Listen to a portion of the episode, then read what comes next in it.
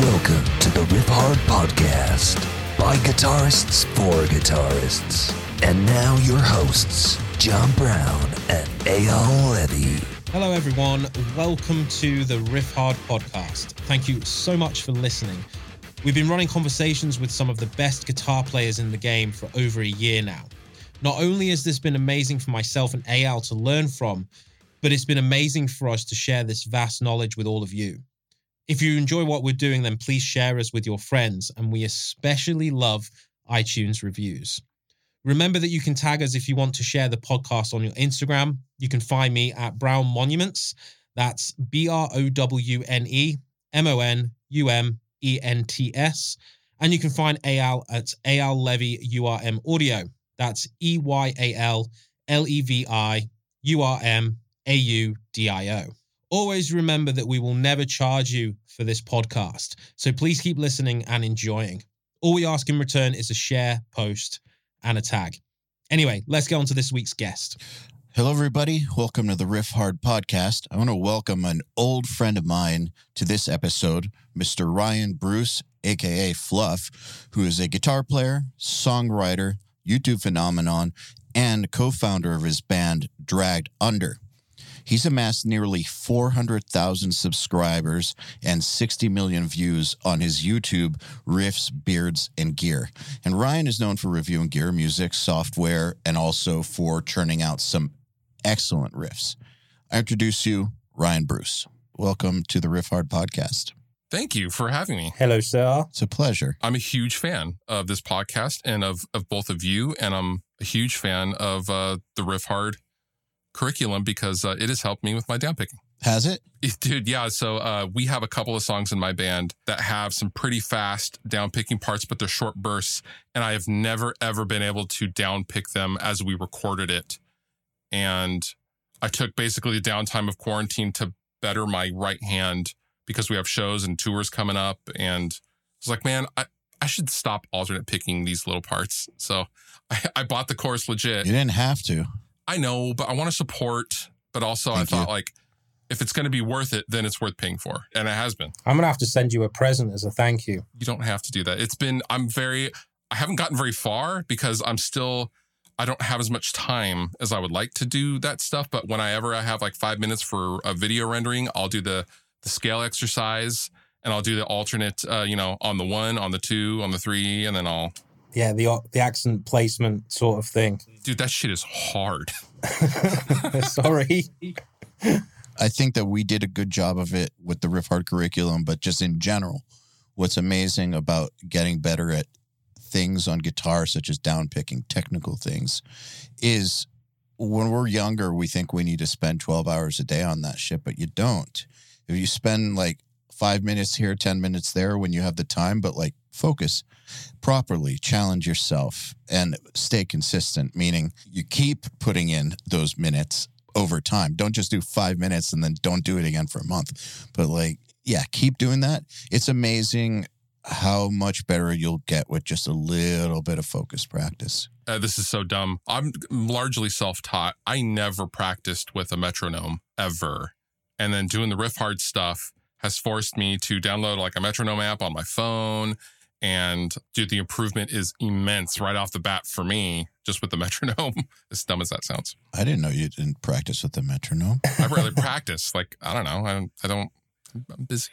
You kind of do practice with a metronome then when you're writing songs for YouTube and obviously your band, obviously. I guess that is that is correct. Like uh if I'm listening to a click track, yeah, that is true. But like the actual down picking and like bumping it up five BPM and another five, I'm like, oh god. Have you tried recording yourself yet? Because one thing that I promote on the site is for people to either video themselves on a weekly basis or record it into a DAW so they can actually visually see what they're doing because it gives you a good indication of like the areas in which you can improve on. I haven't, but specific. Actually, I have technically. So specifically, I did this demo for uh, a Mark Tremonti PRS guitar that I got, and that song is one of my band songs that I do, and that passage specifically is why I got the Riffhard course, is so I could do that on video and not fuck it up.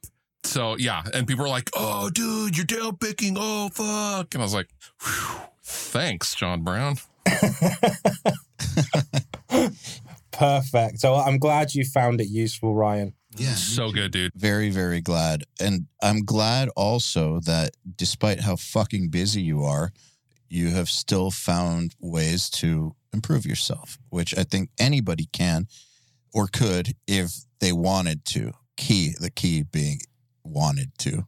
I didn't really give a shit about any of that stuff before. And it's only lately I've been just like, okay, I should really try to improve myself because if I'm actually now, now that the band is actually like, You're in a signed band, baby. yeah, like, you know, we're, we're about to go do a tour with Beartooth and Wage War. And then we have some other huge tours next year. And then we're doing some huge shows. I was just like, you know what? I should actually like take the time at least to be able to play my own songs correctly. So I mean, you know, it makes a lot of sense that even though there was a big time period in my life where I was playing guitar for the sake of getting better at guitar, eventually that transitioned into getting better at certain things for the job I had to do. So if there's a certain tour, it's working on those songs and those songs only.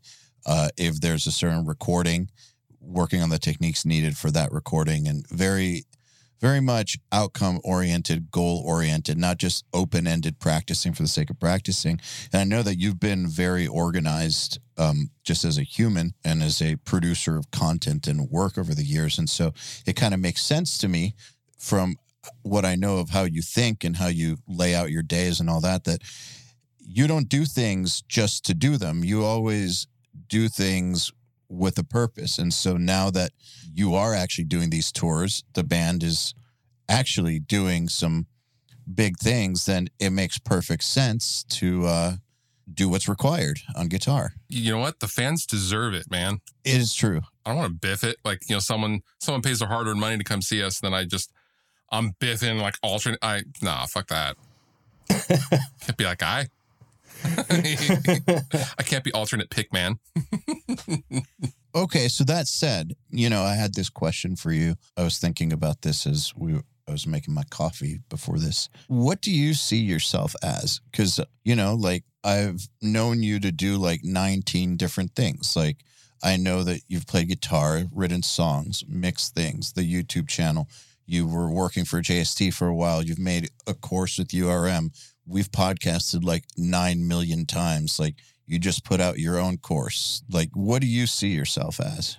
I don't know. I've always wanted to be the Jay Leno of the guitar world, if that makes any sense. And and what So you have a lot of cars. A lot of amps. I mean, fuck, I have like seven rectifiers, but uh Send me one. How big's your chin? it's actually completely non-existent, which is why I have to have a beer because otherwise I look like a fat 12-year-old if I don't have the beer. it's fucking horrible. You look good, by the way. Thanks, man. You too. Thanks. the band actually just today put out uh, the first single from a live EP we're putting out uh, from a live stream we recorded like six months ago. And having to see myself over and over again editing the video and how fat I was, I was like, all right, it's time to lose some weight. I've lost like 15 pounds since that was filmed. Anyway, I see myself as I don't know. I want to be like the Jay Leno of the guitar world. Like he started out doing stand up comedy, then he did the Tonight Show. He's done all sorts of different levels of things but it's everything he does you can tell he just really gives a shit about and i just think that you know i don't have to be just band tour guy because i love the video side of things and i love making records and i love nerding out of mic positions and tube types and i don't know maybe chris hardwick is is a different or a better example of like he's in Comcast commercials and he's also hosting the show and he also has the Nerdist podcast and he also does all these crazy things. Like, I don't know, man. I just, I see myself as an, a, an everyman, I guess.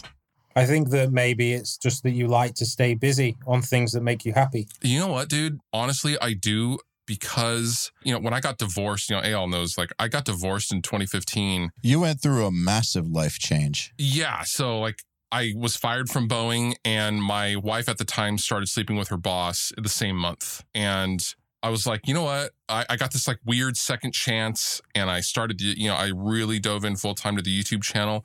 Dude, honestly, like, we are all gonna fucking die at some point, and all life is is this ticking clock. It's an hourglass. What are you gonna do with that time? Are you gonna f- fuck off and and surf TikTok, or are you actually gonna do some shit that people are gonna actually be able to remember you by? Which sounds stupid and stupid deep, but like I don't know, man. Like that's how I view all of this. That's a really good mindset to have. How old were you when all that happened? I know we've talked about this in URM, like the very first time you came on, but I'm assuming a lot of people listening to this haven't heard, you know, the URM podcasts from 2016. Yeah. How old were you? I was 35. And at that point, I had been in corporate America for about a decade. I hadn't played a show or done music in about a decade. And the YouTube thing was existent, but it was just a hobby. It was just a part time thing because I thought it was fun. And I think I had 60,000 or 50,000 subs by the time all of that happened. So, like, I wasn't doing bad, but like, I definitely wasn't making any money off of it or anything like that. At that point in time, would you have considered yourself more as a dabbler who had the benefit of being early to the show, to the YouTube show, basically? Yeah. At the time, I thought I was late. I thought I was way late. no, you were not late. You should think you're late, but you weren't late. You were early in the grand scheme of things. Chappers, Tone King, Ola, and Keith Merrow were already doing what I wanted to do. So I was like, well, Yeah, it's over. it's over. It's done. Pack it yeah, up, boys. there's nothing left to do here. I mean, it- there also are a bunch of bands that have already been signed and put out songs. May as well not do that either. Dude, that's a great analogy. You know, the, the wife at the time sat me down and she was like, look, this is taking up, starting to take up a lot of your time.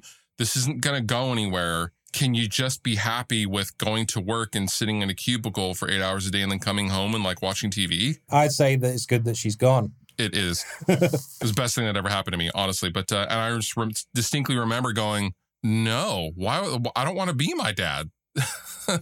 so, and, I love my dad. And like, I, me and my dad have had this conversation and he's retired and having a blast. He's like going to come out on tour with us and like come to Europe with us and like all this cool shit. But, uh, you know, I don't want to be that. I want to be, I want to be out doing stuff. You know what's cool? So we just had Myles Kennedy on uh, a few weeks ago.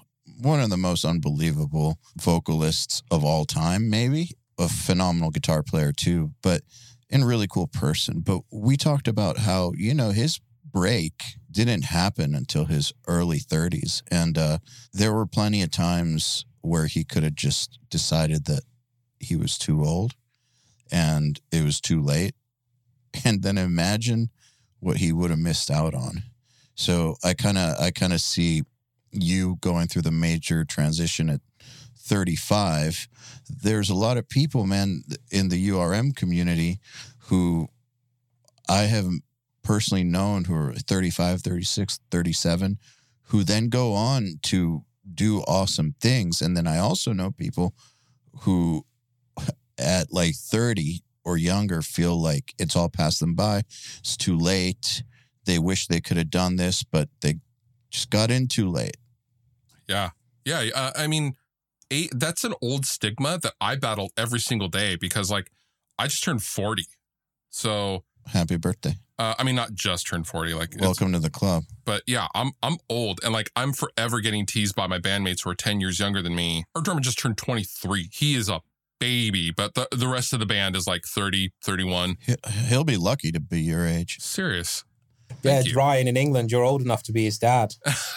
oh, God. My daughter is 20. she turns 20 in September. Dude, that's wild. I just, yeah. So, like, I'm always getting teased about my age from my bandmates, which is fine because I tease them about plenty of other stuff. But You know what's funny about that though? Like I've thought about it. Uh, maybe I'm just telling myself that. But all it means is you didn't die. Which is really awesome. like congrats. There's lots of people who don't have that, who never never got to survive. is that a George Carlin bit? I'm going to live forever. So far, so good. Yeah. I mean, really, like what is the alternative? Like dying? Right.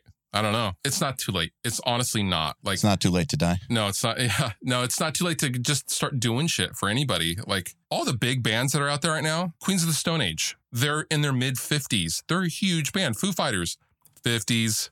All the young bands, like Asking Alexandria, they were kids. They were literal children. Dude, they're in their 60s. Right. ben, if you hear this, I love you. You know, they started out doing really cool stuff when they were actual children. And now, you know, they're what mid 30s or something like that, or early 30s, and But I think that for people who haven't had that, you know, haven't had a career, you know, you could say Foo Fighters, but Dave Grohl was like 19 when Nirvana hit, yeah, when he became famous. But I think a lot of people who have come up through the corporate world or through, you know, just working jobs they don't have their heart in, by the time they get to 35, they do see people like Asking Alexandria who were teenagers. And they think to myself, look at the head start those people will have and look at where I am. And I, Yeah. I'm not even signed. Like, I don't even have a following. Like, I haven't even done shit. It's too late. And you you can spin a very convincing tale if you start telling yourself that stuff. It was an actor, really famous one that didn't get his big break until he was in, I want to say, late 40s. And he actually had the perfect saying in one of his films get busy living, get busy dying. And that is uh, Morgan Freeman. And can you imagine a world without him in it? no, Anthony Hopkins uh, was 41 when he did uh, Silence of the Lambs, I believe. you're right. Before that, he was an unknown. That's interesting. I never really considered that as his big break. It was his big break. He was just a struggling actor before that. Dude, Rick Nielsen and Cheap Trick. Cheap Trick recorded the first record when he was 34. Damn. So, yeah, you never know. Get busy living. Yeah, so it just goes to show that if you make the decision, age is generally not a factor within reason. I think it also depends on what the demographic is that you're trying to reach as well. And it's just being smart about what it is you want to achieve. Like, obviously, if you want to play music like Asking Alexandria, how they were when they first did their first album, obviously that's going to be more inclined to the younger crowd. But as long as you're smart about it and, you know, that you're not wanting to do that, Or just wear masks. or just wear masks, yeah, do, do a full Slipknot. I, I'm totally not kidding. Nobody knows what Sleep Token look like. I know they're not in their 50s because I've talked to their vocalist before, but they could be. Ghost could have been in their 50s, 60s. Yes. Yeah. Clown, I believe, was 35 or 36 or something when Slipknot first got signed. If you do music that appeals to a younger demographic, There's a way out. just wear a mask. I love that. I do agree, though, there are age appropriate things. Like, you do need to have some awareness. Like, you know, if you start making talks like you're 15 years old when you're 40, it's kind of weird. Freaks people out. Freaks people out. I think self awareness is uh, always a very, very important thing. But I also think that with self awareness, it's important to not let quote unquote realism get in the way too much. Not always, because what I was saying earlier, you can start spinning a story that's very, very realistic and talk yourself out of almost anything. Oh yeah, I do do it. Even opportunities, as an example. So uh, our vocalist Tony, uh, he manages a couple of YouTubers like Jared Dine, CBT, myself, and uh, so he now fields opportunities and all that stuff, and he handles all that the business side because I don't want to fucking do that anyway. I don't want to answer emails and all that stuff. But there, back in 2018, I was hired by eBay Japan to fly over to Japan and to vlog. And they're like hey you know we we want to we want to do a couple of sponsored videos. We want to fly you over here. And my initial reaction was well i don't that's like that's just me. Like i'm not that's not i'm not worth that. Like what? Here, let me talk you out of this. yeah yeah. Like i would have totally shut that down if it was me handling that kind of stuff. And tony was just like dude they want to fly you over to japan. Let them. Like they decide if you're worth the the effort. Not you you idiot and i was just like that's weird though that's you know that's too big like um like so your self-perception will have a direct effect on your opportunities That's some classic imposter syndrome right there. oh dude i have it so bad so bad dude you have no idea Oh, I do have some idea. I think I've got it too. Welcome and to the uh, yeah. lots of people, lots of people who do well have it. And I think the reason I'm bringing it up, I think, you know, for people listening who struggle with it, because they, you know, they hit me up all the time and it's a question that comes up is how do you deal with it? Um, and my answer is it doesn't go away. So you get used to it. Like, because for instance, you could get a great opportunity like your Japan trip where it wouldn't be offered to you if you didn't belong in that opportunity. That opportunity is not just going to be given to you out of charity. Like there's a reason for why you were asked. But your imposter syndrome is going to tell you that some kinds of weird shit that doesn't coincide with reality. Like they don't know the truth about me. Like they're going to realize when I get there that I'm a fucking fraud. Dude, that's, that's so fucking funny. I got over there. So these guys at these guitar shops, I'm like, I get over there. I was vlogging for uh, Ishibashi Music, which is basically like Japan's guitar center. And amazing, amazing people. The owner came out and it was it was incredible. I immediately start at the time I was rattling off like, oh, like, you know, yeah, I'm in a band with Jared Dines. Like that's probably why. And they had never heard of Jared ever That's quite interesting. we don't know who that is. Uh, but we're, we're really stoked you're here and we really love like the thing you did with Rob Scallon like we these things they start rattling off like things I've done. I was like, but wait, like I don't know, that was such a mind fuck for me to just to justify that in my head. I totally understand it. Yeah, it's weird, isn't it? Like that even evidence in real life, like real life showing you that you're not an imposter isn't good enough.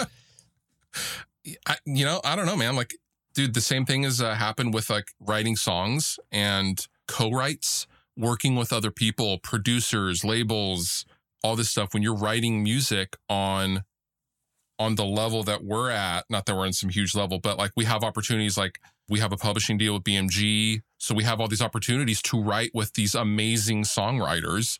I'm like, oh, well, no, I, I shouldn't be in that writing session. And like BMG's like, why? Like we're linking you up. Like they want to like, let's write some songs. And I'm like, oh, I'm not, I'm like, I am not worthy of like, you know, being in a room with, you know what I mean? Like, Yeah. like 100% that has happened a couple of different times. And like, yeah, our manager's just like, what are you doing, man? It's it's really weird how that imposter syndrome works. It happened to me actually a few years ago at the NAMM show, and I cancelled all of my clinics on the day of because I just had a panic attack about playing. And you know, obviously, I'd been flown out there, and all these people wanted me to play on their their stand, but I just couldn't bring myself to do it. I just felt like I wasn't supposed to be there. Oh, dude. Yeah, yeah, I think it happens to. I think to a degree, it happens to everyone, and I think that Mhm. regardless of how big someone is or your perception of how big someone is, no one really, unless there's something very, very wrong with that person, will ever go through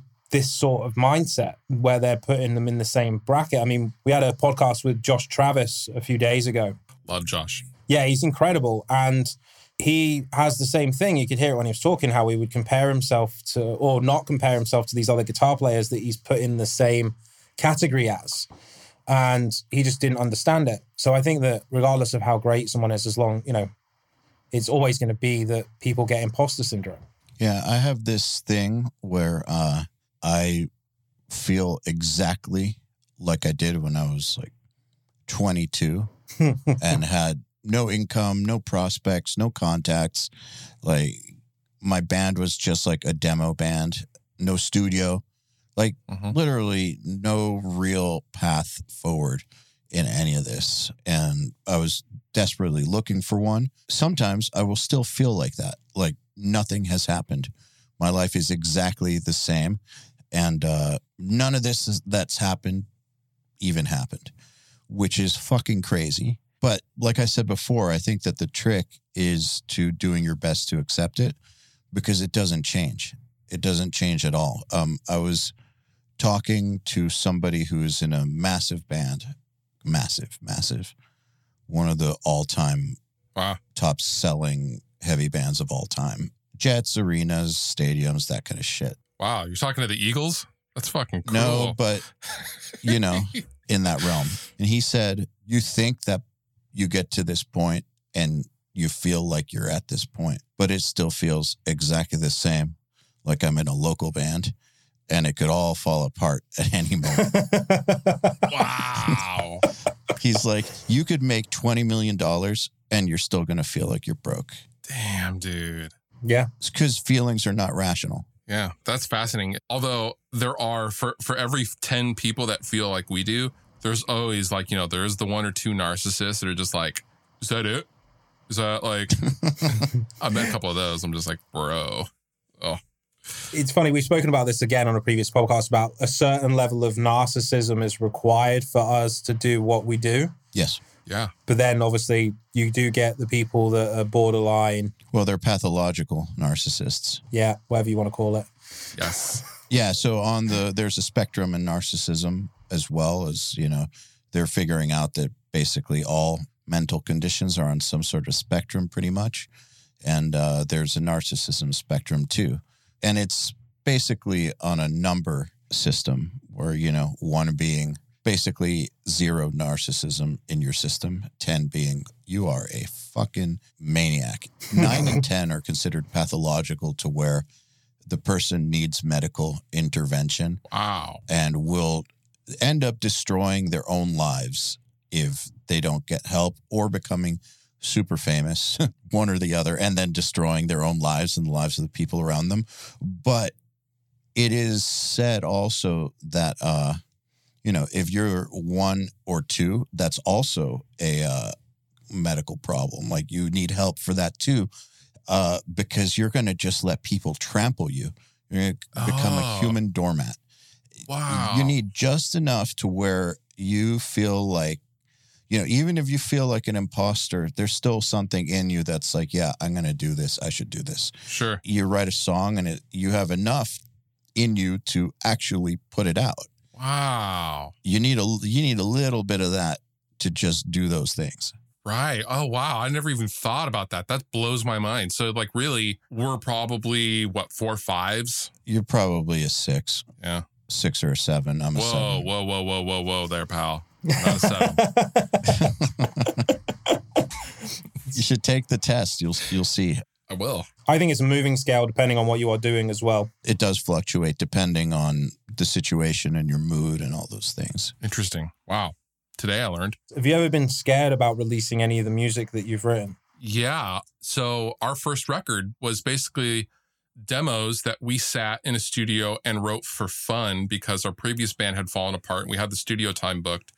And what became the first Dragged Under record was our producer Hiram, Tony, Josh, and I sitting, drinking energy drinks and coffee, and just going, You would be sick? Here, here, give me that guitar, give me that guitar. Check this out. Like that's literally all it was. And we loved what we had done. And they were just they were just Dropbox files for a while.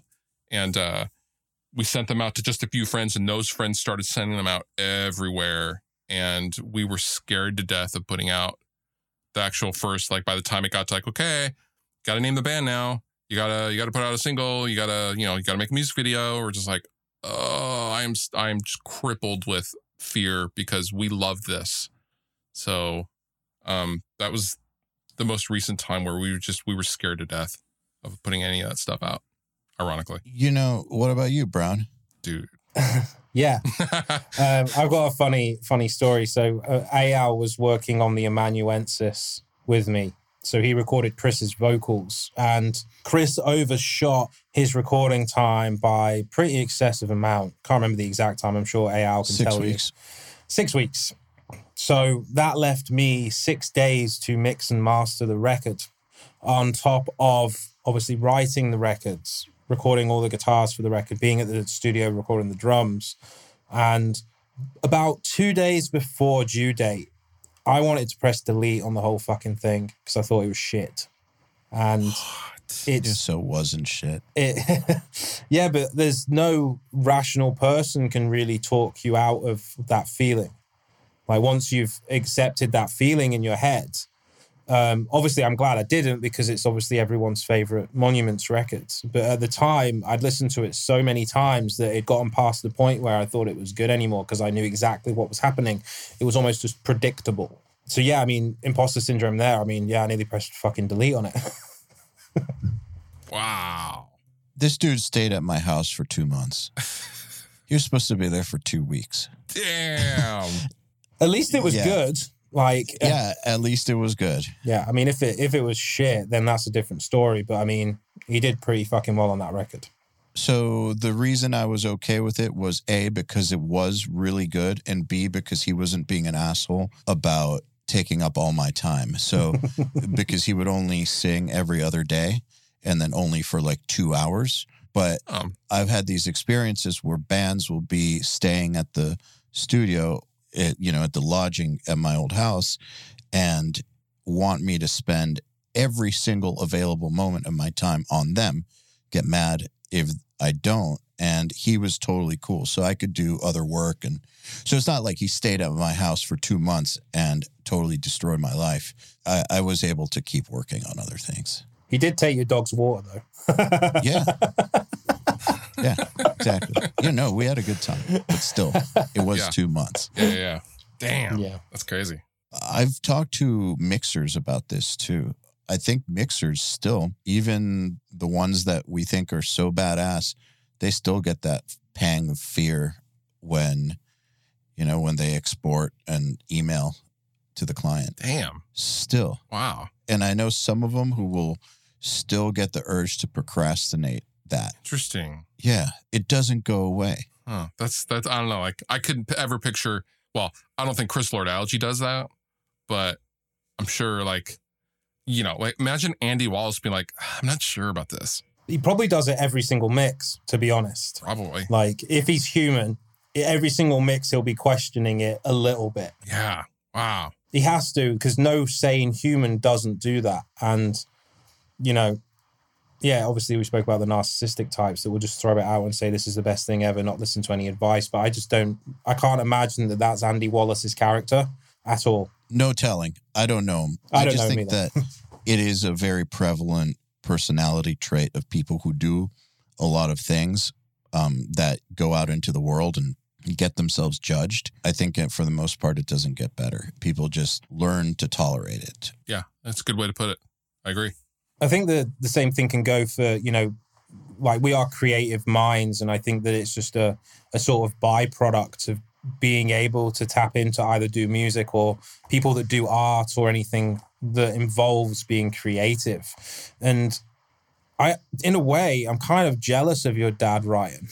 that he was able to sit there for eight hours a day doing the same thing day in day out with, without really questioning it. You know what I mean? He Yeah. just got on with it.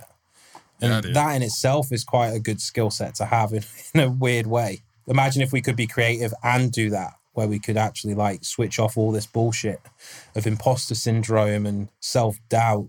Oh my God. Can't even imagine what that even looked like. Yeah, I can't either. All right, so let's talk about how you balance your time now. I think my girlfriend would probably tell you I don't. Okay, fair enough. I, I mean, you were saying in the pre-interview that the lead time on your videos has increased. For instance, you're finding yourself having to do a lot more planning. Yeah. So when COVID started, so normally like a post NAMM on a regular year, um, post NAMM, I will get a flood of product. And normally when something's announced at NAMM, it's not going to be released to like, you know, six months later, you know, summertime when it's actually physically going to be able to be found in Sweetwater or something like that. I was on tour. We were on tour with the used for like almost two months and I'd been home four days out of the year up until March. And I get home, COVID started blowing up, and I already had just tons and tons of gear waiting for me. And then suddenly the shift happened where um, content was the only thing that mattered uh, because everyone had to be at home. So all these companies' marketing budgets shifted to influencer creative YouTube stuff because that was suddenly their only avenue. All of a sudden, it just exploded and lead time shot up and it got worse and worse and worse over the course of the year. And so by the time like the Christmas rush rolled around, my my videos were like it was like it was like a three month wait time. Jesus, dude. It was unbelievable. So I was even I even got a brand new Mac Pro, like a seventeen thousand dollar Mac Pro tower, which paid for itself in like two weeks because the time it was taking me to render videos, I was able to do the math. Like, okay, this is costing me X amount of video work and money with sponsored videos and stuff like that. So like, I have to get this computer. So then I was able to do film, edit, and render and upload three videos a day for seven days a week for like four or five months. That's insane. That was my life. And I was so fucking burnt out by the time Christmas rolled around, dude. It was horrible. I can imagine, dude. That's insane. Three, you filmed three videos a day, edited those three videos, and uploaded them. That's insane. Yeah. And I was only able to do that because this computer, and I was doing that all in 4K. So I was only able to do that because this computer doesn't give a shit about anything I do video wise. So I was the only one that was in my way to get something out. It gives no fucks. It gives no fucks, dude. So What are the specs on that thing? it's basically a maxed out as far as the CPU, and I have a it's like a Vega 2 video card. It has 194 gig of RAM. Jesus. It has just insane specs, and I'll never need another computer for like another decade, probably. For at least two years. For at least two years, yeah. Um, until the M1s or the M2s come out or something. Funnily, like while you're talking about that, I can hear my MacBook Pro taking off like an airplane carrier right now by going on Zoom. Got to get that silicone, dude, the Apple silicone, that M1 chip. No, so that was my life. Uh, and then it kind of tanked uh, Christmas. Okay, everything's settled down. And now it's ramped up again, not as bad as it was, but it is now currently, you know, uh, I have the Beartooth tour starts in August, August 14th in Vegas. And in about a week, I'll be shutting down new pre tour videos. So everything else will go after that tour after I get back in about a week. So that's like what a month and a half or something. You're a busy lad. Dude, I'm so fucking busy. It's crazy. Have you ever thought about getting people to sort of help you with elements of your operation, such as like someone to help video edit or I have, I recently in the past, I think it was a month ago, uh, a buddy of mine, Kevin, who was in a band around here, he has gotten into some real serious video work. And he actually ended up quitting his job to do videos full time. He's the one that did like, was it the Jared Jared Dines and Stevie T Djent, Djent God video, at the beach and stuff like that. Like he's, he's starting to do some cinematic videos. So he is now my video editor and he also lives like a mile from me. So that's pretty cool. But he's editing stuff like the non-demo stuff. So he's editing the Raider Roasts, the ridiculous reverbs, the FAQ Mondays, the menial, repetitive time suck videos. I now just completely offload to him, which has been an unbelievable blessing. But then demo videos, like, I don't know, I love editing. I love post production. I love all that stuff. So I still do all the demo videos, the guitar nerd gear videos. I still do all those. But, um, you know, having those, you know, I'll, I'll do two videos a whack. So I'll film two Raider roasts, two FAQs, and two ridiculous reverb videos at a time. And that way I have weeks and weeks of material for those. And I usually alternate every other week. So it'll be a Raider roast one week, ridiculous reverb another week. Um, and that'll give me a month of content in an afternoon. So I'll film all those the same day and then just give them to him. Do you think that modern guitar players should get good at video? Yeah, because if that's the medium that they're going to be seeing, so yeah, uh, you know, guitar players should be boning up on basic uh, lighting principles, like old photography principles, basic video stuff. Everyone should know in today's world. Yeah, I agree with you. Much like the way that a lot of people now know basic recording stuff. Yes, Like, what's a DI? How do I use a DAW to record my own shit? Right. That kind of stuff. I feel like video is now a similar sort of uh not requirement, but close to. you know, yeah, I'd actually say it's a requirement.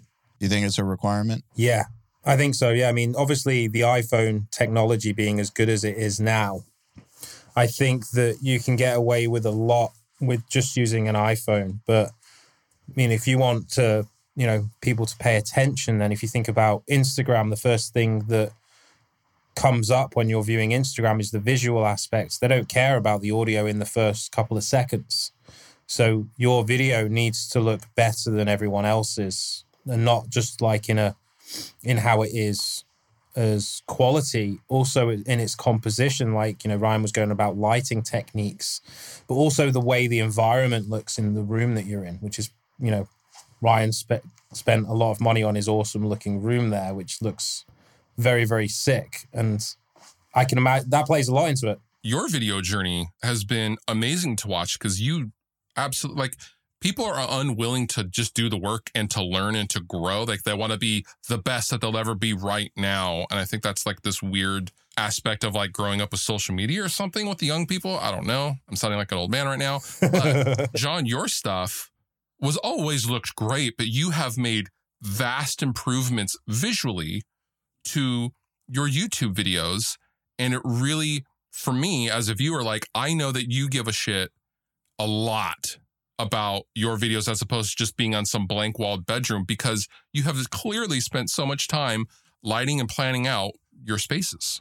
I, I think it's so important, you know, because people really pick up on that. You know, people pick up on the bullshit. That goes beyond just like video work as well. If you're not playing a style of music that you're not completely 100% believing in, people can pick up on it. Oh, they yeah. can tell when you're bullshitting. It's just, it's just so apparent. And same when you're doing something that you're not 100% invested in. So I think that that journey, I mean, it goes for you as well. I mean, like obviously I've been watching your videos for years Oh, thanks, and man. you can see the progression in every single field as well. And I think that that's a, a good thing for people to see rather than seeing your best work now, because it's always going to get better, isn't it? you don't want to not have somewhere else to grow and, and go and, you know, level up. Like, fuck, that'd be boring. It would, wouldn't it? How much money do you think someone who's just getting started in video should be willing to drop? Yeah, I get this question daily from friends and guitar company reps that are wanting to get into the video game.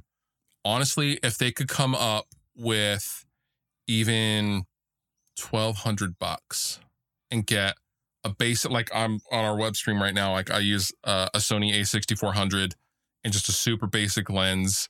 That's all you need to start doing something really really cool. But if you can't do that, just use an iPhone.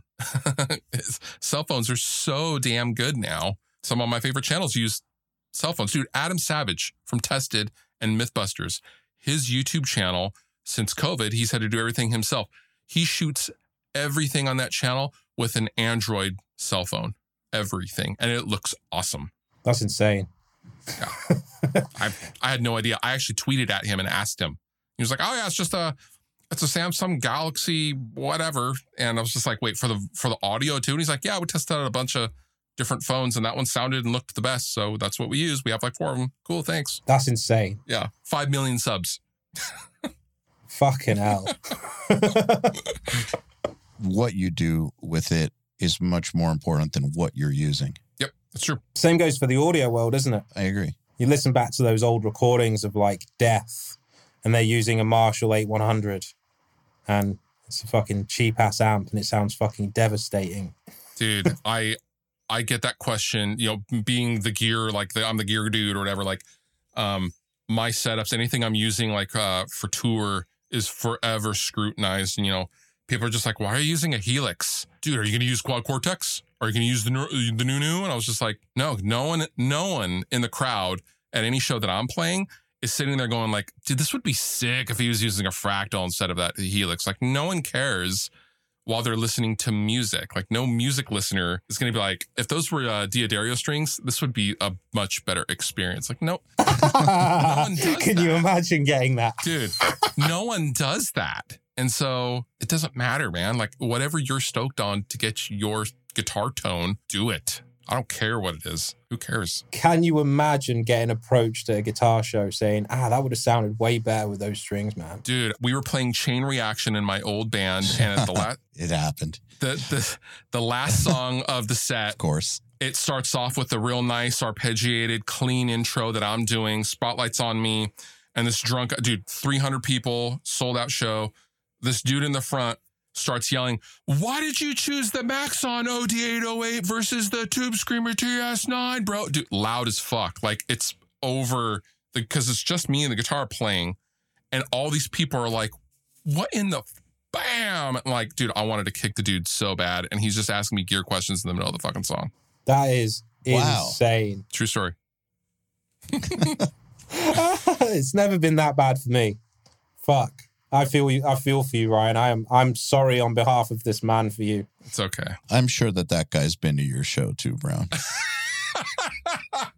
I'm sure he has. I'm sure he has, and every single periphery show ever. Oh fuck, that's so funny. and just wait, just wait till I come to a show, Browne. Uh, I'm gonna be that motherfucker right out in front. What possessed him to think that that was the right time to ask? Well, like you're going to stop the show and give him an answer? Yeah, I don't know. I think he's probably intoxicated or something. I'm guessing. Not super sure. Imag- I can imagine he wasn't. Honestly, like I remember distinctly, like because I have my in ears in, and like I can't, I can hear him, and he's, I'm looking down at my pedal board, and he's like, "Hey, man," and like looking up at me and trying to get my attention, and he's pointing to the overdrive pedal on my pedal board right in front of him, and his two friends on each side of him like slapped him in the back of the head. Yeah, true story. Chain reaction. It's so weird, man. It's a very strange uh, obsession that this audience has with the wrong thing. And I say that knowing full well that gear is cool. Dude, gear is cool. Yeah, you've got a ton of amps. Both of you have a ton of amps. I used to have a ton of amps. Like that shit's cool. Fuck yeah. Pedals are cool. It's all cool. But I feel like a lot of the audience in this world prioritizes that ahead of what's actually important. Don't you think? I think the hype machine has done a huge disservice to the music. A lot of the musicians and the marketing of the companies are, are largely responsible for making you think that what you have is suddenly not good enough when it was yesterday. Um, but they don't know like these younger players. And I, I again, I'm going to sound like an old man here, but like you know, back pre-internet, pre-social media, like that just wasn't even a thing. Like you just used what worked for you. And then I, I don't recall ever giving a second thought. Like I had a couple of Randall RG100 half stacks that I used to tour around with in the early 2000s. And I never like sat and was like, oh, this isn't good enough for me to make my music. I need a rectifier. I need the new whatever it was. Like I don't ever recall doing that. I definitely did. It was called Harmony Central. okay, I wasn't on Harmony Central. But no, you are correct. but like it, it wasn't to the degree that we do it now. So now people, you know, I do I get I get kids all the time hitting me up like, okay, so I just got this, you know, I just got this fractal six months ago. I think I can get on the wait list for the quad cortex. What do you think? Like, should I should I go ahead and sell that at a loss? You know, it's like a new car. Like, drive it off the lot and it's devalued three thousand bucks instantly. But you know, should I get that quad? I'm just like, dude, what do you think? Have an opinion, make a decision. Do you like what you have? Well, yeah, I love it, but that could be better. I'm like, well, just use what you like. Like, just use the fractal. Jesus. I think it's just the fact that there's so much damn choice now. That's part of the problem. Yeah. Like when we were younger, like we were kind of like my parents wouldn't let me use credit cards on the internet. Mhm. So you were limited to sort of spots where like local music stores basically. So you kind of got what you could afford that was the best by the person that was selling you the piece of gear. And that's kind of or Yeah. maybe you had word of mouth from some friends or maybe you saw your favorite artist playing a certain head. And that was as far as it got. But now it's kind of almost like a social hierarchy where you listen to like the people that everyone's replying to. Right. So you kind of follow suit for that. That's interesting. Uh, yeah, actually, I think the only gas that I, rec- I do recall having is I saw a band with this weird 5150 amp, and I was like, that fucking sounds like uh, wh- what the hell? Like that makes it on its own. It sounds like that. Like what the hell? Like I, I didn't know what that was, but uh, yeah, in that context, like you, you know, you're playing with another band or something like that. For sure, you're always like, dude, that sounds sick. I should get one of those. But like, you didn't sit at home and think about like how your how your stuff sucked. Like I don't know, I I, I didn't. I love gear. You love gear, and obviously you review gear, Yeah, and there's a lot of gear always uh, passing through your domicile. But when it comes to like just writing and riffing and doing the thing, do you use all that stuff, or you kind of just use what you like and kind of have your go tos? I will use different guitars for different flavors. I have a couple Les Pauls. I have a couple Paul Reed Smiths. I'm with Ernie Ball Music Man, and I love their guitars more than any other guitars, just because I don't know, they, their necks always feel really great. But um, they're like shoes for me. Guitars are like very much like shoes. Like, But I mean the other stuff, like the amps and like the pedals and like oh no, that that's kind of what I mean. Is like with, with people who are going nuts about like, should I sell this and get this, and like six months later get this, and then what do I do? Well, in reality, you don't do that, even if you have the channel. Like, I think it's pretty normal if you're recording to have several guitars around so that for different flavors. But when it comes down to it, you've got the stuff that you prefer that your ear and your hands have gravitated towards, and that's that. dude i laugh at myself sometimes because i like i literally have like everything and if i'm in writing like tracking mode or something like that i will get a di i'll split it off i'll bring up a patch on the helix rack that i have in my desk and then i'll record the di and then i go and i don't really give too much thought about it i'm not sitting there like choosing which which amplifier like you know, like I'm standing in front of my amps, like, hmm, what should I use today? And like, I don't, that doesn't happen. I don't care. it's really funny. I, you know, like I've got all these amps behind me. I think there's about 14 of them.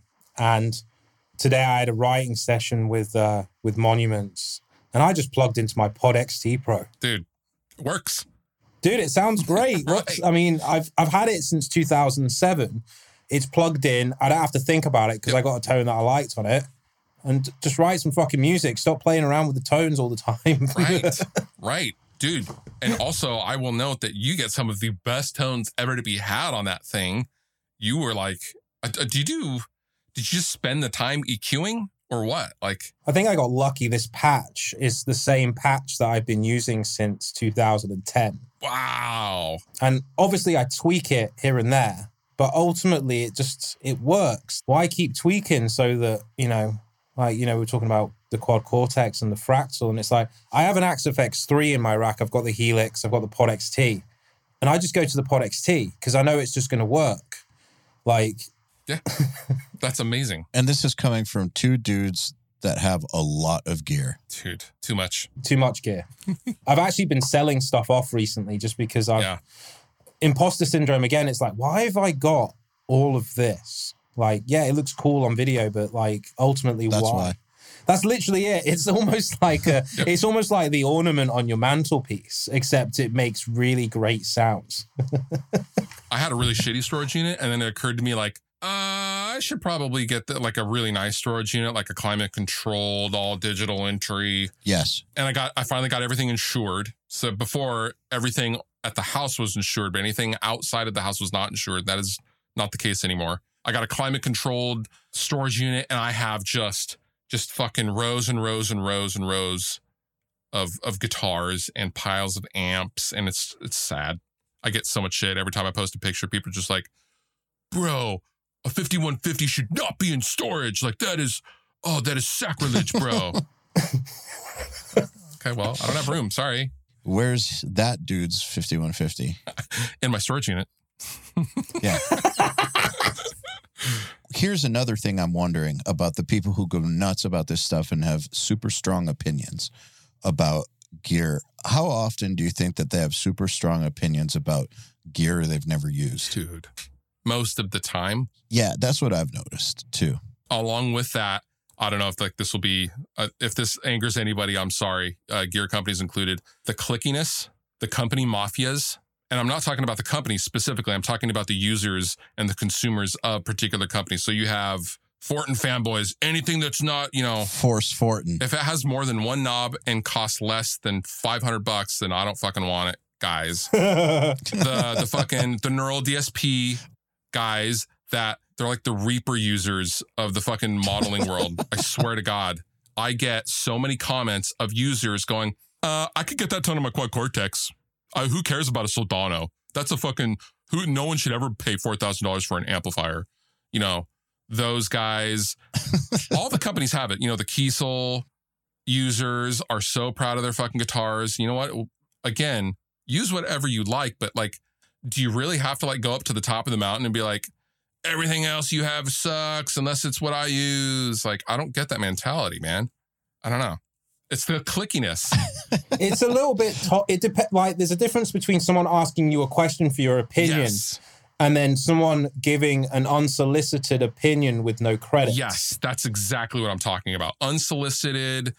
I'm talking to someone and someone chimes in with, "Well, my quad cortex can uh, can load, you know, 50 of those phasers." So, you know, like And yeah, do you use all 50 of those fucking phases? You, it's like, God, dude, just calm I'm getting fucking angry right now. Do you have 50 phasers? I don't want 50 phases. I don't want one. Yeah, because you don't have a quad cortex, do you? dude, the gear, the gear is magical. Yeah, you can't even load 50 phasers. Dude, It's apparently in the post. I know. I will reiterate anyone getting upset about what I said. It has never been a better time to play guitar. It is Willy Wonka's chocolate factory for guitar gear and tones, and all of it is wonderful. But latching onto something and shouting out like you know and telling people what they have isn't good enough is unhealthy. That that was all my point was. It is. And it's misguided. Also that It reverses the order of priority it does. that a player should have. It should be hands first, guitar second, gear third, in my opinion. Uh, but this puts gear first, kind of equal with the guitar and what the person is actually doing last. Right. Yeah, that that that songwriting part is at the bottom of the Mariana Trench. Uh, yeah, like dude, uh, uh, like why aren't we talking about like signature fingernail clippers and shit? Like Oh, dude, that sounds like a perfect marketing That- tool right there. a finger, a pair of fingernail clippers is my most cherished item when I'm on tour. Like, why doesn't anybody talk about that? I don't know. the Fortin fingernail clipper, and it has like one knob, and that you, I don't know. True bypass. All right, so let's talk about writing. You said songwriting's at the bottom of the Mariana Trench, so let's let's uh bring it up. I want to hear about what it's like to write in a writing session with an outside writer. During COVID, it's awkward Skype sessions. Pre COVID, it is much more productive sitting in a room with someone that you don't know. Actually, for me, it adds to the that tension is what's going to make you bring your best shit as far as playing riff ideas, all that stuff, because you don't want to waste anyone's time. And it goes back to that kind of that imposter syndrome a little bit. Like you don't want to waste, I am so fearful of wasting anyone's time. Our main goal as a band, as people, is like no one should be waiting on us for anything. And it also extends to songwriting. So if we're in a co-writing with a new person, someone has to start something. Someone has to, Mhm. okay, so what do you got? Is always the is always how it starts. And so I'll start with a riff. And then, oh, you know what would be cool after that? Or you know be cool is if you put the tail on that and you know, or whatever. Generally speaking, the the co-writes for me are a good hang. And usually the first day is always a little tense because you don't know each other. You make a few dick jokes and then you're off to the races. you know what I mean? Like, So it, I guess at the end of the day, it is just kind of like writing with someone in the band, but they're not in the band, kind of. yeah. So, so the difference between writing with someone in the band and writing someone that's not in the band is they don't have, there's a wall there. They've never seen you. Th- They've never been with you when you're like, guys, I really have to shit. Please pull over. And on the van. So there is that, uh, there's a different kind of respect because your bandmates will never ever take you as seriously as someone that doesn't know you will in that situation. That's a good point. They're invested differently in it. So the guy that you're co-writing with is thinking, I want to make this as best as possible because I have 25 points on this co-write. So uh, I'm going to make this like a real banger because I want to pay my mortgage. So where's the, my bandmate's going to go, Hey, did you run out of toilet paper again? it's just such a huge difference. Like we were really weird about co-writes in the beginning. That was all new to us. Lots of bands are at first. It's okay. Like if anyone's listening, that was the difference between our old band, Rest Repose, and Dragged Under. Dragged Under was the first band that we ever brought an outside producer and an outside songwriter into the fold to at least help us actualize what we were trying to do and going, mm, that should be a C. Or, you know, this should, I'd try it this way. Like we never had anyone like that. And that just opened our entire world with when we had Hiram. I would love to work with someone to do that with me. I can recommend a few guys, man. Honestly, like it's game changing to really zoom out. Did you find that it relieved an element of stress for your responsibility when it came to writing? Obviously, you are still responsible for the output of your band, but at the same time, did it feel like you almost had an additional set of legs to stand on or uh, shoulders to lean on and knowing that it was going to come out good? So having someone in there with you, it does a, a few things. One, when you're trying to decide on a part between, let's say, another bandmate, it's no longer like an argument. You're spending less energy trying to convince them why it's good or why it's bad. You now have a third person going, no, that's that's bad. Let's move on, and then it's done. Or, hey, that's really good. We should try that over here. So you do definitely. It feels like you're sitting in the passenger seat as opposed to driving. And I'll pick the passenger seat all day long in in that regard. But the less arguments, it's the respect, isn't it? Yeah. Like, because obviously other band members will have a different perception of what they see you as. Yes. It happens with every band, I think, to a degree. Absolutely. Yeah. Yeah. And I think having someone that, you know, they haven't seen your shit, they haven't seen your dick wafting around when you've been too pissed. Right. You know, it's a different level of respect. Right. What was your hesitancy? Our manager is Joey Bradford. He plays guitar in the used, and he was the one that was like, you know, you guys should think about writing with some other people. And our hesitancy was those old tropes of like those music industry tropes and like, you know, the 90s or something like that, where like there was going to be some executive with this giant cigar going, haha, that's, you know, that's a good idea. You're a fake band, a record company construction. Like the Eagles wrote all their songs. No, they didn't. Actually, they had an insane amount of co-writes and they very much embraced co-writes. That's a great example of like the power of bringing outside people in to co-write.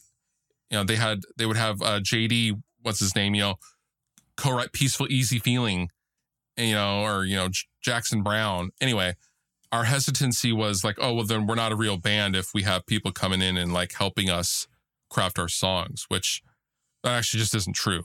I think what it is as well is that people didn't know that the producers were more involved in those, you know, the older bands that you were just describing there. I didn't know until we got to where we're at now, but like you can hear a producer's fingerprint if you know really what to listen to. Like, you know, you ever have those bands, I'm not going to name names, but like those bands that have like those three really, really, really killer albums. And then they go off and work with someone else and the album just sucks. Like, oh, Yeah, or the singer decides to self-produce and he's the producer. right. It's like, oh, okay, that's what that that's what the producer brought to the table. He brought that element of balance and energy, and he was wrangling and babysitting, in some cases, the band to get that product. And when that is missing, you know, you're not being your best self as a band because it's it's about songs. It's about in five years, is is, is any of this going to matter when it's on the radio and people are like driving to the grocery store singing along to your shit? Yeah, it doesn't. It's basically, yeah, I, I guess the co-write and the producer are there to organize the chaos, aren't they? Yes, that's that's that's how I look at a producer. And our producer uh, for the first record and the second one, he's doing the second one as well. We're in the middle of doing the second one. Hiram Hernandez, he's also one of the best damn guitar players I've ever seen in my life. Like he he knows a little bit of theory, and he like he's so fucking good at and ripping on guitar, and so he can take the guitar and oh, were you trying to do this or are you trying to do this? So he brings much more of like a polish and just I don't know, man. It's just a really great combination with with us and him. Perfect. I think there's this hesitancy with uh, rock and metal bands because they're afraid of how they're going to be perceived too. They're afraid that the audience is going to think that they're fake. Because people see those memes of like, you know, Beyonce, 12 songwriters, 15 producers, you know, Queen, one one songwriter, one, you know, it's like, come on, like I'm not fucking Freddie Mercury. Sorry.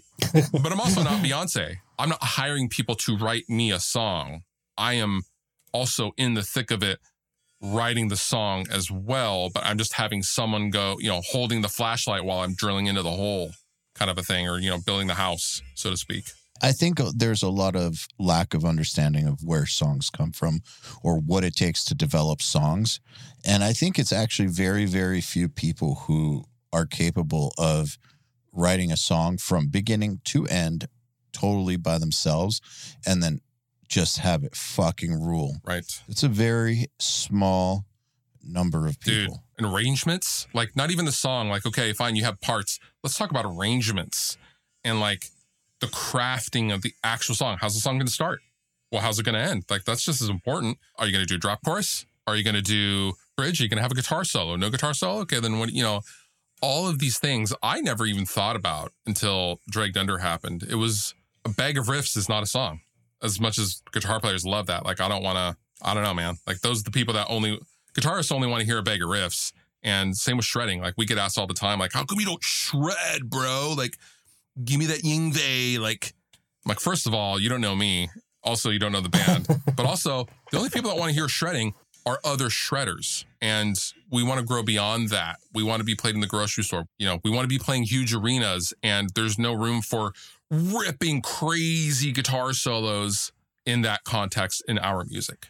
I think that what it all comes down to is guitar players don't really think about if it serves the song. And I'm not saying all guitar players there, I'm just saying the ones that want to hear five minutes of consistent 290 beats per minute, 32 second note shred sweeps. like, you know, it's fun to listen to. It's admirable to watch, but ultimately, that's not a song. I'll do these live streams while I'll just run my band set so I can just stay up on the songs uh, when I have downtime. Uh, Mike from All That Remains popped in, and I had been asked about songs and something along these lines, and I just said like we don't we don't want to have ripping guitar solos. We want huge, catchy, anthemic melodic hooks. And Mike Martin chimes in and goes, "Guys, he's right. Choruses pay mortgages." I was like, yeah, that's that's fucking right. Not that money is like the end all, but like we love big old sing-alongs and like you know that kind of stuff. That the things that your parents and your mom can like sing along to as well. Like um that's what we want and I'm blessed to have grown up in the 90s where at a time where shredding was like the most uncool thing ever and it was really all about the song. You had guys like Soundgarden and Nirvana and all these grunge bands, Alice in Chains, that like, okay, really about the song. Everything else is second, honestly. If you don't have that, what do you have? Absolutely nothing. Yeah. Dude, honestly, uh, I had John Petrucci on on my channel and we were talking about the new Liquid Tension Experiment album. And the thing I liked about it, because they let me hear it like before it came out, this is a few months ago, and uh, I was like, these sound like songs. Like these sound like crafted songs, which is no offense, surprising because you're John Petrucci, you're also playing with Tony Levin, and you're also playing with Jordan, you know, like all these shredding dudes. And he was like, no one wants to hear finger exercises for four minutes. Like that, that would be stupid without, especially without a vocalist, you know, like they're in, instrumental bands. So he's like, yeah, we have to have sections, defined songs with sections. And I was like, I think that's brilliant to even think about. That's why I love Petrucci actually. Like if you just go through his entire discography, it's always been a focus Yes. on the products of the song. You can hear even on like songs like A Change of Seasons that are, you know, in the fucking, you know, it's practically half an album. It's still structured as if it was a pop song. And then they have their sections where they go crazy, which actually elevates just how good he is as a guitar player because it serves the song. It's always in the purpose of the song. Yes. And I think that, you know, especially in my, I mean, I just wanted to shred when I was younger, you know, listening to John and I was just going, trying to do as fast as I can. But ultimately, the, the most important skill set of what elevated that playing to the next level was the fact that the, they wrote such good songs to accompany that style of playing. Yeah. Agree. Totally. He's he's so brilliant that way. I've always kind of thought that the best guitar players who do the best tend to find a band or start a band or get with a vocalist or something where there are real songs. You end up with situations like Van Halen, you know, or all the way to something like Dream Theater where no matter how proggy it is, like there's songs. And it's no surprise that these bands are I mean, we're talking about two completely different types of music, but you know, I disagree with you that there's no place for badass shreddy guitar in arenas. I just think that it can't be just that. That's what there's yeah, no yeah, for. I agree. But there's plenty of bands that I mean, Avenged Sevenfold, it's another one. There's a place for great lead guitar playing in huge bands, but it has to be a songs first kind of band. I was more thinking of like neoclassical Yngwie, like straight, like just crazy scale run kind of stuff. Yeah, Avenged Sevenfold is a great example of, or you know, even um Nickelback has some some bangers with some with, with some real ripping guitar solos and stuff. Like they're playing arenas. they sure as hell are. Journey, dude. Neal Schon is one of the most ripping guitar players of all time. And yeah, he's playing arenas with Journey still to this day. You know, Alice in Chains, Jerry Cantrell's like one of my all-time guitar heroes. Extreme. You know, yeah. Oh, dude, right, Fucking Nuno Bettencourt. Dude. That guy's ridiculous. ridiculous. He'll wipe the floor with your face with how good he is at guitar. yes, he will. Well, it, it just goes to show that there is a place for great guitar playing in huge bands. as long as it's not my band. Yeah, I, Well- I don't like him either. It's all good. You don't like what either? Guitar solos. Yeah, neither do I. yeah. but that doesn't mean there's no place for them because let's be Agree. honest like when you when you listen to living on a prayer by bon jovi that guitar solo is just perfect for that song when you listen to beat it by michael jackson imagine that guitar solo not being there It'd be so weird. yeah and it just rips it's insanely difficult to play as well it's like god tier of a guitar solo Yeah, you're right. Have you ever been interested in playing solos? Not really, to be honest with you. When I was growing up, like I started playing in the summer of '94, and that was like, you know, I'm in Seattle. Yeah, I was about to say where you're from matters. It was so uncool to do guitar solos. Like one of the first guitar worlds I ever saw was like the cover of like Joe Satriani, and it's like, is Shred dead? And like Shred was an 80s thing. And that was like so uncool.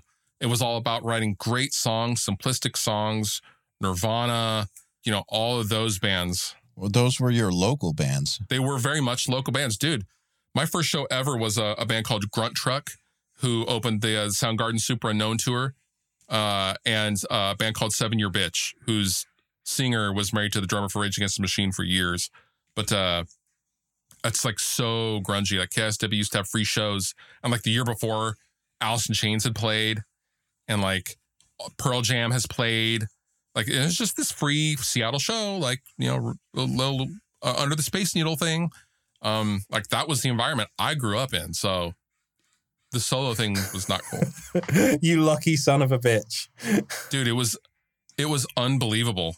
I was a little young for it. Like I was 13 when Nirvana played the Peered MTV show. My parents wouldn't let me go, but you know, whatever.